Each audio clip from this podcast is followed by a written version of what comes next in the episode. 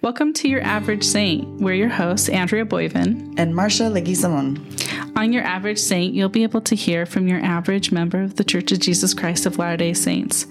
You'll hear of our own personal insight, experiences, and views.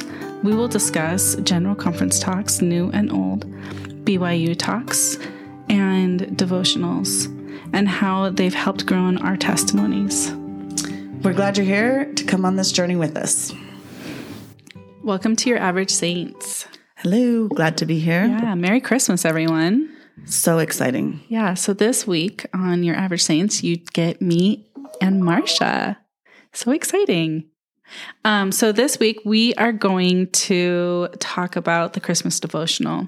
We're going to actually split this up in splitting up the talks into two different episodes. So um, for this episode, we are going to talk about uh, Tracy Y. Uh, Browning, Remember, Remember. And then we're also going to talk about Christ Our Savior Is Born by Gerrit W. Gong. Perfect. And I um, have forgotten to go back and listen to Tracy Browning, so I can't wait to hear what you have to say about it. And I will go back and listen to it. Okay. Because I was late turning it on. It's okay. It's a great talk. And I highly suggest everyone take the time this Christmas season to go and listen to her wonderful words. Um, so in this talk, she... Um, from the very beginning of the talk, she talks about um, remembering and how through Christmas, um, it the, basically Christmas season is a time of reflection and remembering. And she says in the talk, she says, and it and as we reflect over the length of our lifetime on big and small good gifts that have come into our lives, we can see the hand of the Lord rescuing us, reinforcing us, and providing us with relief. Mm. So she talks about how um, through Christmas, um, how we can see these things of how Christ has been a part of our life. And how um, she also goes on to, um, she talks about how you know, like we get things, we celebrate things, and how like we have these traditions, um, you know, and how they have become an important like place in our life, mm-hmm. and how we need to do the same, you know, and that like we do that because it's like almost like we're remembering. Okay. Um. So she gives this quote by Spencer W. Kimball. And he says, when you look in the direction for the most important uh, word, it could be remember, because of because all you have uh, made because all you have made covenants. Our greatest need is to remember his count. He oh he continues. That is why everyone goes to sacrament meeting every Sabbath day to take the sacrament and to listen to the priest pray that we that we may always remember him and to keep his command to keep his commandments which he has given them. Remember is the word. Remember is the program. I love that. I love that. Um, I love. Just was skimming through this and seeing how um, that word remember is such a crucial part of all that we do in the gospel, and how um, it is what, like, I guess we don't think about it as like, that's what he's asking us to do over and over and over again. Until you said that about this sacrament, I hadn't thought about how he's asking us just to keep remembering. Right. She also goes on to talk about for, um, she says, for many during this time of year, our deep love of preparing the same meals, retelling constant family stories, and decorating our Christmas tree with ornaments that we may that we may display each year are significant uh, are significant activities that preserve our natural desire to remember um, experiences that are important to us. And I think that is like so true. It's like, it, mm-hmm. it's natural for us to desire that. I think it's because it's like innate. It's like part of yeah. us. It's like, it's like we desire to remember him. So I think naturally we just do that. Like yeah. we all naturally create traditions, and we don't really know, like so, we, because we have the gospel, we know why we have that ability to remember, because it is so important. But I think it's because when the truth is offered to us, we can remember, we can recall. So we have that feeling of comfort, of safety, of like peace in our life. So when that the Holy Ghost is teaching us, yeah, it, it, we have that ability to remember. Interesting. I think it's interesting too. We'll talk about it in a sec, but this ties really well into Elder Gong's talk, where he talks about how we, and I think this is this is the thing, right? That as adults, we're always trying to recreate recreate those special memories from Christmas, and we're trying to recreate that feeling and da da da. And he talks about um, needing to look at it from a child's eyes again, because that's what why Christmas was so special. The the the um, wonder of it and the excitement as a child. And as we are doing all of these things, we're really trying to recreate those same feelings and those special moments. Um, I love all of the the things she talks about in here, and the traditions that he talked about, that they really do, like somehow, who was I listening to? I was listening to a podcast or something the other day about how we sometimes think like um, the worldly part and the spiritual part can't be together. But sometimes, I remember as a kid, like, they weren't mutually exclusive. Like all of it worked together. And I still have this warm, tender feeling that makes me feel closer to Christ when I think about my family getting together and singing all the Christmas songs, spiritual and and temp- what do you call those songs? The like popular songs. Sure, yeah. Right, like Jolly Old Saint Nicholas, those things. And all of that works together to create warmth and that feeling of love and that feeling of specialness, I guess. Well, I think that's the Spirit teaching you. It's like, it's like teaching you of like what's really most important. Yes. You know what I mean? I think we have those good feelings when we create these things, these bonds with our family, when we create these memories, and we want to keep recreating them because it feels good to create strong, yes, good relationships with our family. And I think that's how the Spirit teaches us that of what is really m- the most important. True. You know, like we, we need to have that focus. And so she goes on to say, uh, the special kind of love that attends us with the arrival of Christmas is also an opportunity to set before us, to center our aspirations and our actions on Jesus Christ. Remember, remember that it is upon the rock of our Redeemer, who is Christ, the Son of God, that ye must build your foundation. So is, I it, I think she goes on to say that those things, those traditions aren't bad, mm-hmm. that they're, it's just part of us, that it is just right. part of who we are. But also trying to remember that keeping Christ the focus, keeping him the center, and why it all is, yeah. and why we are on this path that we are on. Yeah. And I think too, like, as we were talking about how crazy our lives are right now, um, and it doesn't even seem like it's all Christmas stuff. Like, it's just, right. life is crazy. Um, lots going on for our people in our lives too. Um, what, why are we doing the things that we do? Like yesterday, I really wanted a nap after church, but there was a Christmas concert that I also really wanted to go to. And I had to think about, how important is this? And I realized that going and listening to these beautiful voices brings so much joy of the and the Christmas like spirit into my life. It feels like worship, um, and so I felt like that was more important than a nap. And so I went. And but I'm trying to ask myself, why is this important right now? And if there are things that don't have a good reason why, then they don't have to be a tradition this year. Today's this year it might be okay to let it go. Um, I can always pick it up again later. Well, just to kind of go on that, she actually says in here, remembering God inspires us to ignite the power of our spiritual mo- momentum and invites us to act in godly ways. I like that. Which I think kind of goes along with what you were saying. Like you were kind of weighing out, like which, which I don't think either one was wrong. Neither one would have been wrong. Yeah. But I think you felt inspired by the Spirit to move forward in a way that you knew it would spiritually feed yeah. you, and it would put you on a path that was, that yeah. was good, and putting Christ in the focus of, of what you wanted that day. Yeah.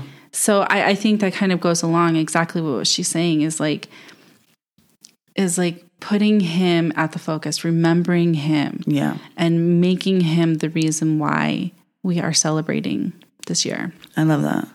And I think, um, along with everything we do in our lives, is as we're seeking peace, as we're seeking, you know, to balance those things that we can have peace and calm in our lives. Um, there's times to add more, there's times to take away, and it's the answers are not the same for everyone. So and just to so kind of finish off on this mm-hmm. before we move on to Elder Gong's talk, she says, So whenever you li- so wherever you live in the world, remember to pray, to pay attention to the variety of symbols that invite you to look for Christ. In all that we give emphasis to at this time of year, which every greeting we convey, for every person we bear in mind, let us not fail to remember the bearer of the true giver, he who never forgets us, and gives us power to remember him through his Spirit at Christmas time and all the time. I love it. Love it. Um, that was good. Okay. So to connect to Elder Gong, I really, um, that's when, well, first of all, one of the things that I hope becomes a tradition is that our four wards did a cookies and cocoa after the devotional, and everyone got together to watch it at the church. That's something I kind of used to do at home with my kids, but I really enjoyed the opportunity to go and do it with um, friends this time. I hope that becomes a tradition.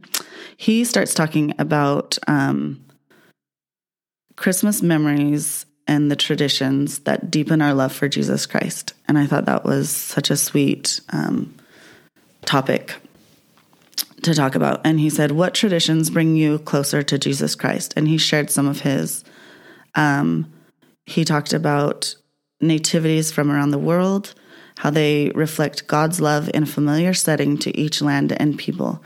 And I loved that, especially as um, I'll be going later to go tour our um, local nativity display put on by um, Brother Hyde at the C H I Hospital. And um, I've often wondered that, like, what is it about? Like, it's the same scene over and over again we're looking at. What brings people to come and look at nativity displays? Such a fascinating thought to me. Like, why are these so beautiful? Like, what, what is so beautiful about that to us? Besides that it's Christ's birth. But I like how he said that, that it is reflecting God's love in a familiar setting. So we're seeing people take the story and put it into their cultural context. Yeah, I like that. I like, it's like seeing it in a way of how people see it, seeing it through someone else's eyes. Yeah. It's, seeing the Savior through them. Yeah. And I love seeing, and I think too, like art is beautiful, right? Art that people put their hearts into shows us something, and we don't know what it is. Sometimes we can't really put our finger on it, but it conveys a feeling. And I, I, I think that's a part of that. I agree. Um, One of his other traditions that he talked about was going and seeing A Christmas Carol, which I loved because I went and saw A Christmas Carol. Did you go see the play in town this? No. So it was such a great production. It was a different production, um, kind of a, I don't know how to describe it, but it was just five actors acting all the parts. And That's it was fun. So interesting. And we had our um, brother Ryan Duffin from Third Ward in it, and he did such a great job. Um And one thing that I always forget about A Christmas Carol is it's fun, it's fascinating, it's all, you get all wrapped up into the the story. And right towards the end, you are just, as he's brought low, as he's humbled and um, taken to his lowest point, we are faced with the the redemptive power of change and of seeing good in the world and of trying to be good in the world instead of causing hurt and more hurt. And we're also taught why people um, often do not act their best. We see what makes people hard and cruel. Um, and then we are taught that anyone can change. And I think without, I don't know how much he touches on, I don't know if he touches on the spiritual aspect of Christ's redemption at all in it. I can't remember. But just that concept is so important of people being able to be changed. It's such a perfect Christmas story.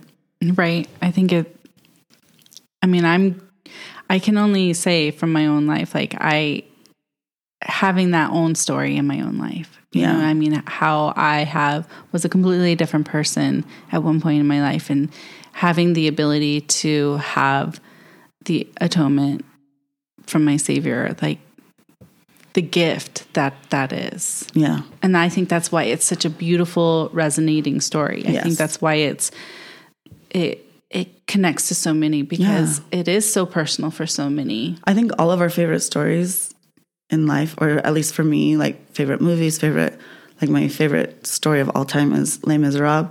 It is that constant, or is that, that resonating story of redemption and a heart, like bad things being made good and people, even the hardest, being brought around. So I love that. So one of the parts in his talk that kind of really stuck out to me, and I think the thing that I took the most from this, yeah. which I think I uh, fall victim to this, um, he says... Um, when we talk of Scrooge, he says, why don't we acknowledge the new Scrooge? Mm. Like, why do we, when we think of Scrooge, we always think of him as the grumpy old Meyer. Right. Instead of the man who has changed. And, good point. And I thought, oh my gosh, I do that. I, when I think of Scrooge, I think of the man who was unchanged, who was, who was not giving, who was not charitable in any way.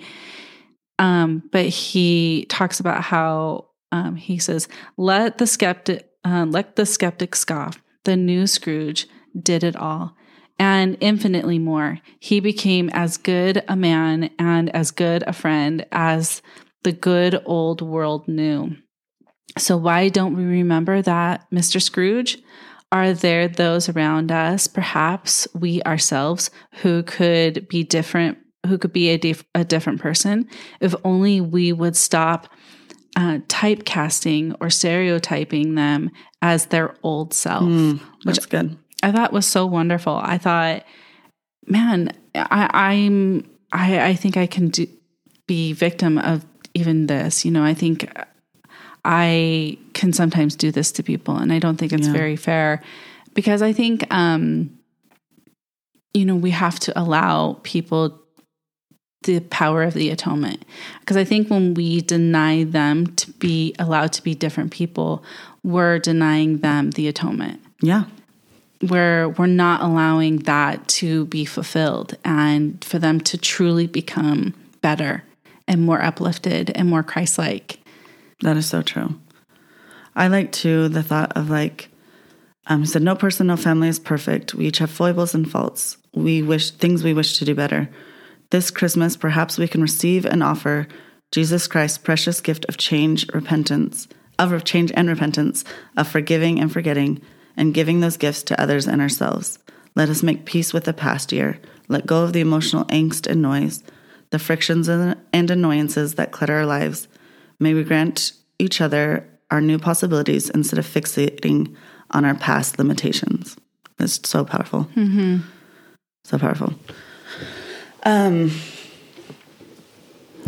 yeah, I mean, how else can you talk about Christmas without that idea of um, what's old becomes new? What Like, one of the things that's been so um, new for me the past few Christmases, somehow studying the Old Testament a few years ago, I um, it changed Christmas for me. What was it, a year and a half ago? Yeah. It would be two years, Marsha. Anyways, um, so when we finished the Old Testament, that's only a year ago. What happened? Is this not two years in one? Oh, my gosh. Um, when we finished the Old Testament last year, it left me with a great joy and desire. Like, I felt like I was part of the tribe of Israel waiting for the Messiah to come. You know what I mean? Mm-hmm. And so when we jumped right onto Christmas and the New Testament, it was so exciting to see, um, to have that joy and that desire to um, just wait for the King to arrive. I don't know how to explain that, but so studying the New Te- the Old Testament for me was a surprise in the way that it made Christmas so meaningful to me, and how letting go of the old world that was so harsh and starting with a new Savior that would change the world forever. I don't know if that made any sense, but that's where my heart is this Christmas. Again, any final thoughts on that talk? I, yeah, I think his words were so beautiful. I think allowing us each, you know, the room to remember that people can change, yeah, and people can become better through Christ, and remembering him and putting him in the focus and being able to, um, be charitable and loving and being, yeah, allowing yourself to change, allowing to forgiving yourself of, and allowing yourself to become better and new and more Christ focused. I think Christmas time is a beautiful time to help us to refocus our lives, yes, and to make them so we can become the people that we really want to be. Yeah. And making Christ more focused in our lives. I think, I think it can be busy and it can be overwhelming sometimes, but I think it's a good reminder that, you know, Savior, our Savior is really truly the reason for all of this. And it is really the reason why we have the joy in our life and the focus and the happiness and, yeah, the hope. So perfect. Yeah. Thanks. We encourage everyone who is listening to seek out these talks or devotionals and prayerfully study them for yourself, to be guided by the Spirit, to hear what He would have you learn from them. Just a reminder, these are our own views and do not represent the Church of Jesus Christ of Latter-day Saints, although we do wholeheartedly support our local leaders and general authorities of the Church.